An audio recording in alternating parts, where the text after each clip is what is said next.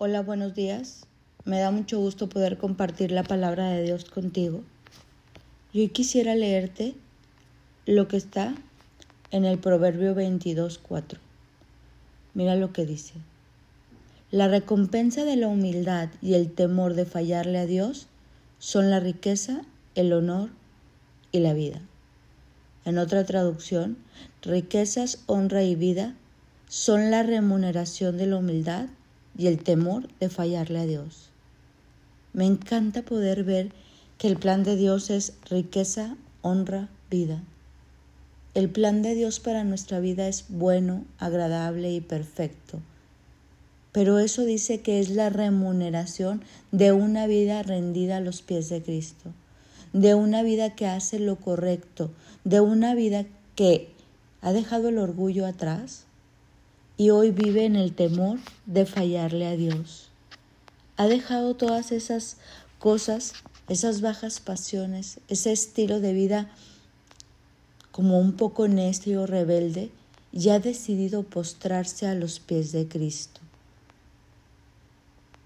En 2 de Corintios 12, Pablo lo explica de esta manera: Tengo miedo de que cuando vaya de nuevo, Dios me humille ante ustedes y quedaré satisfecho porque varios de ustedes no han abandonado sus viejos pecados, no se han arrepentido de su impureza, de su inmoralidad sexual, ni del intenso deseo por los placeres sensuales.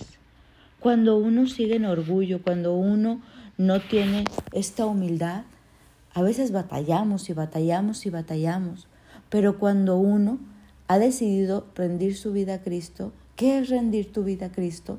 No es decir creo en Jesús, no es solo orar, no es solo leer la palabra, es ser oidores y hacedores, es obedecerla, es ser, como dicen en las bienaventuranzas, pobres de espíritu, porque sabemos que si en Él no podemos hacer nada, que si no lo obedecemos no tendremos esto que dice la palabra, riqueza, honra y vida. En Proverbios 3:16 lo pone de otra manera larga vida hay en su mano derecha y en su mano izquierda riqueza y honra. Otro proverbio 21-21. El que sigue la justicia y la lealtad haya vida, justicia y honor. Cuando tú te vuelves una persona bien firme, bien fuerte, bien determinada a hacer la voluntad de Dios, riqueza, honra y vida es la remuneración de lo que Él tiene para nosotros. Dice la palabra que a los que le temen a Dios nada les falta, que es la seguridad en estos tiempos, que nos da abundancia de salvación, que nos da sabiduría, que nos da su conocimiento. Eso dice Isaías 33, 6.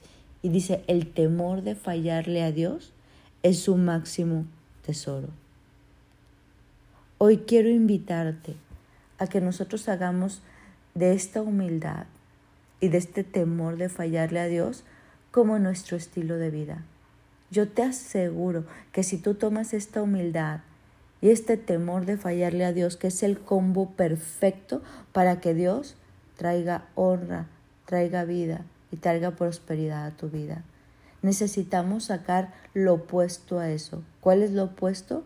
El orgullo la autosuficiencia, la soberbia y la sabiduría propia. Dios no se va a brincar su palabra por nadie. Hay muchos creyentes, muchos cristianos, así gente que cree que Dios por él se va a brincar la palabra o por ella, que la palabra no aplica para sus vidas en ciertas cosas, que Dios es tan bueno que se va a brincar la palabra y Dios jamás se va a brincar la palabra. Lo que a Dios no le gustaba hace mil años, no le gusta hoy y no le gustará en el futuro, porque en Dios no hay sombra de variación. En Isaías 57:15 mira cómo lo dice. Habito en lo alto y santo, con el contrito y humilde de espíritu, y vivifico el espíritu de los humildes y vivifico los corazones contritos. Dios es un Dios que ama a aquel que dice, te necesito. Sin ti no puedo hacer nada. Sin ti no puedo vivir. Yo quiero esa gracia tuya, yo quiero favor, En Santiago lo muestra de otra manera. Por eso dice Dios, resiste a los soberbios, pero da gracia a los humildes. Hoy quiero invitarte a esto, a dos cosas, que hoy te determines a tener temor de fallarle a Dios y a ser humilde.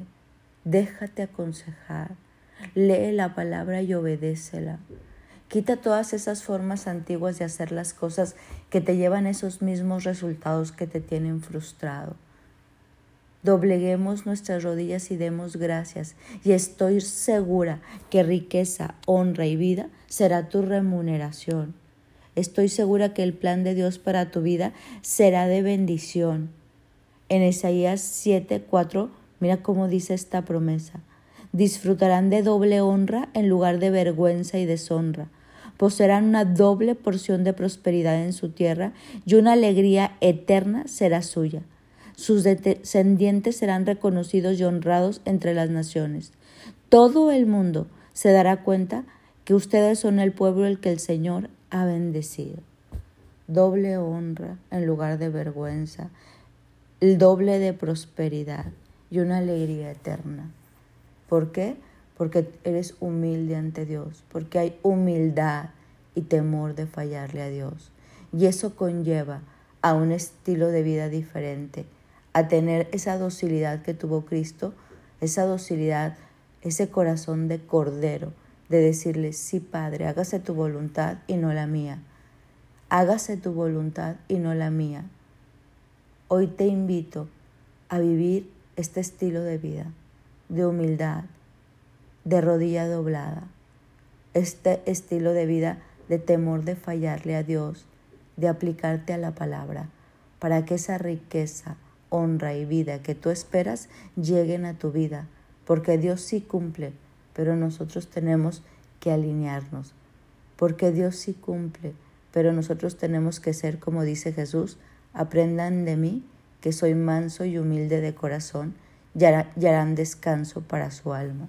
Es una combinación muy sutil, manso, humilde de corazón, pero fuerte, firme, fortalecido en la palabra, como parados en una roca inamovible que no nos movamos ni a derecha ni a izquierda, haciendo lo correcto, lo que Dios le agrada.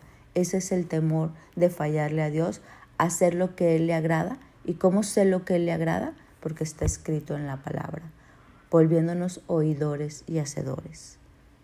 Espero que esta reflexión te sirva y que hoy sea el día donde uno está en esa humildad y en ese temor de fallarle a Dios. Y esto sea todos los días de nuestra vida.